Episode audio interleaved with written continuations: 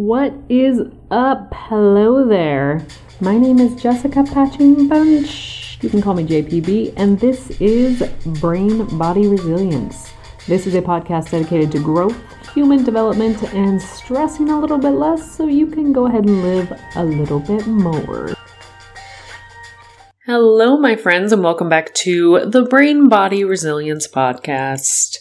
This is episode number 101 and I am still your host, JPB. Today, I want to talk about um, social situations, how we get ourselves through those, and maybe some questions we should be asking. So, let's jump in. I'm going to begin this with a with a tale. I spent many many years growing up um coping with my self doubt and discomfort in social situations with the booze. I drank, obviously, um, thought I became more fun, and then just didn't care about anything until the next day when I would then analyze my behaviors from the night before and just be super embarrassed and I truly don't think I ever did anything incredibly inappropriate to war- warrant that embarrassment. I, I checked in and no one ever said it was outrageous, but the doubt and the embarrassment was still there. And I quit drinking for the most part um, about three and a half years ago after my brother died. I quit drinking and quit smoking cigarettes. And I promised him that I would build a life that I liked. And so quitting these things, drinking and smoking, which uh, I've had recently had conversations with people just talking about how hard it is. And I know that is a very real thing for a lot of folks. I think because I was ready to change, it was not difficult for me. Around this time, I started having seizures, and then I lost my brother, and my whole world had just been changed forever. And so that little piece of more change in that moment just kind of fit in. I also adopted the perspective of, you know, let's see what else is out there. Because for me, I started binge drinking to drown my feelings and fit in socially when I was about 14. And I started smoking when I was maybe 12. So I had a good solid 20 years to explore all of the things that those had to offer. And it turned out what was offered was no longer what I wanted. And so making that shift was not difficult for me. But learning to be in social settings without these coping tools to numb and distract me from my discomfort did not happen overnight. It is actually still a work in progress. I went to a wedding uh, last night. I'm recording this on a Sunday. And for my cousin. It was a beautiful celebration of two incredible people joining their lives and there were so many people I didn't know.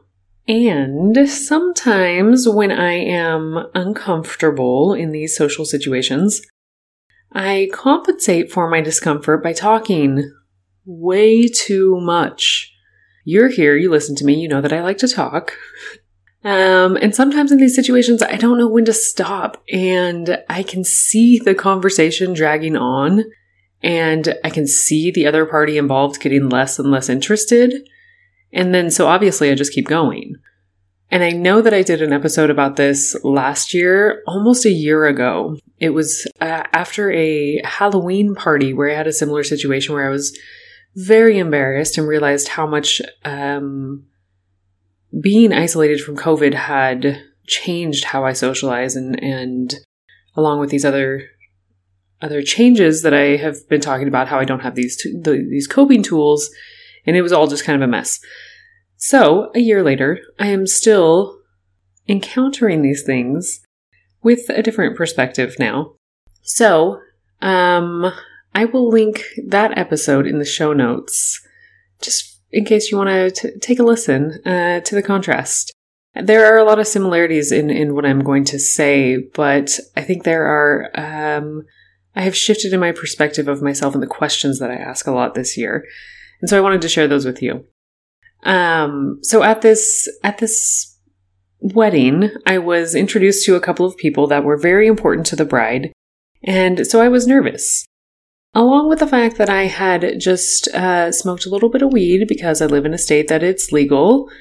And um, I was nervous meeting these people. And then I did the thing where I talk for too long and didn't exit when the social cues arose. So I went on and on until both of their faces were giving me obvious signs of what the fuck, lady, move along. So then I said, oh, hey, there's cake. And I moved myself along. And this isn't the first time that my husband tells me he tried to give me these subtle cues that were, you know, that I was lingering too long, of which I caught none. And I told him, you know, thank you for the subtle cues. I don't need subtle cues in this situation. I need you to rescue me from myself. Get me out of there. It is not that I didn't see that it was awkward. I just felt so uncomfortable and I didn't know how to exit. So I kept talking to fill the space, which was not the answer. So I thought about this interaction for far too long into the evening, feeling incredibly embarrassed. Just these thoughts going through my head that they probably think I'm an idiot. They just looked at me like I was so dumb. And I wanted to make a good impression. And usually when we try to make a good impression, it doesn't.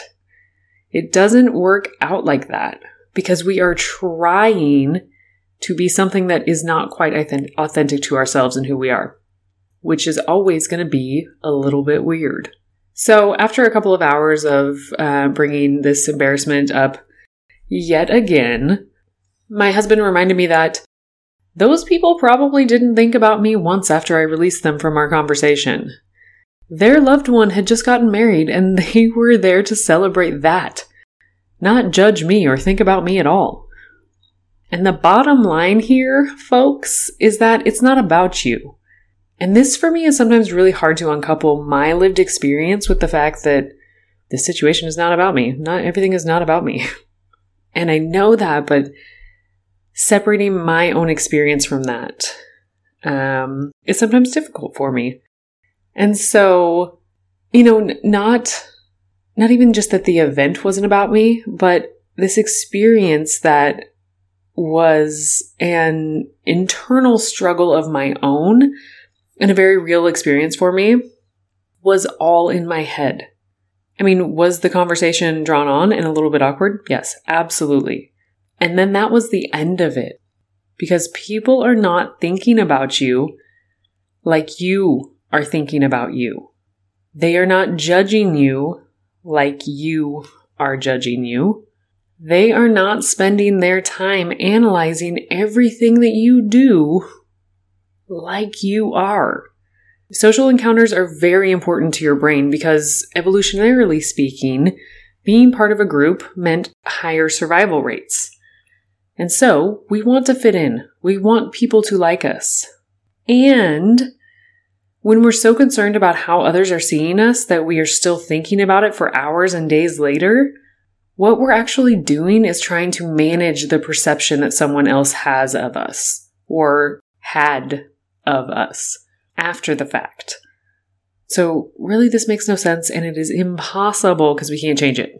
We can only control the controllable, and that is absolutely never what someone else's perception of us is or of anything else. So then with that, how do we stop obsessing over the impression that we made on others, if that is a concern? And the answer is acceptance. It is all about accepting that you are a human being and you are in fact flawed. There's no way to get around it because there's no such thing as a perfect human. So miss me with all of that but I'm a perfectionist nonsense. Because I know it well, and it's really just shame and self doubt wrapped up in a real tight, very pretty little bow that we can find so no one will ever question our worth more than we already do, which is highly unlikely to begin with for all the reasons I have already stated that nobody's thinking of you as much as you are. And so we've all heard the saying, you are your own worst critic. And I hear people repeat that and like, I know I'm, I'm, I'm my own worst critic. Well, I'm my own worst critic. And I have said this so many times to myself. Okay, well, what if you decided instead to be your own biggest fan, your own biggest hype person? How would that change things for you? And I'm not going to sit here and tell you that that just changes overnight, but it is a decision that you make and it takes practice and that change can happen. As I was at this wedding and I was watching the bride and groom, I, it, it was just such a beautiful thing because they were so full of joy and full of that freshly married energy. But it was more than that. They were comfortable with who they are. They were silly and they were weird and they were a little bit awkward in moments as an outside observer and everything in the in between because they are also human beings. And I'm not in any way suggesting that they don't hold their own doubts and possible insecurities because I don't think that those things go away for anyone. We, again, are all human beings, but how we choose to interact with those things change. So, as it relates to social anxiety and worries that the long, drawn out conversation that ended awkwardly will actually make you melt from the inside out, remember that we are all too focused on our own experience of a situation to pay that much attention to what others are doing. And when we do feel those moments and we do start to spin out of control, doubting ourselves, analyzing, oh my God, what did they think? We can ask ourselves this question What does that mean? If this thing is true, so in this case, if these two uh, people that I was talking to thought I was just a complete idiot, then okay, what does that mean? It means that they think I'm an idiot. Okay. That, that affects my life in no way. And so if we stop and pause long enough to ask ourselves that question, okay, if this thing that I'm making up in my head right now is true, then what does that mean? How does that change my life? How does that contribute? Is this information useful? Is it usable? Okay. And then what? Getting curious instead of jumping to the judgment and conclusion that this person thought I was an idiot, and so now that must mean that I am an idiot. Get curious about what is under that fear of social rejection. And ask yourself is it really because you are rejecting yourself? Pieces of yourself. And when we start asking these questions, we find that when we start accepting ourselves, it is less important if someone else does not. So I'm going to leave you with that nugget to chew on this week.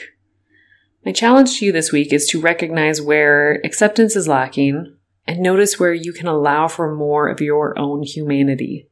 Thank you for being here. As always, if you've got thoughts or reflections from this episode, I absolutely love hearing them. And if you know someone who can benefit from hearing this, please share it with them. I am wishing you a beautiful week. Until we meet next time, JPB out.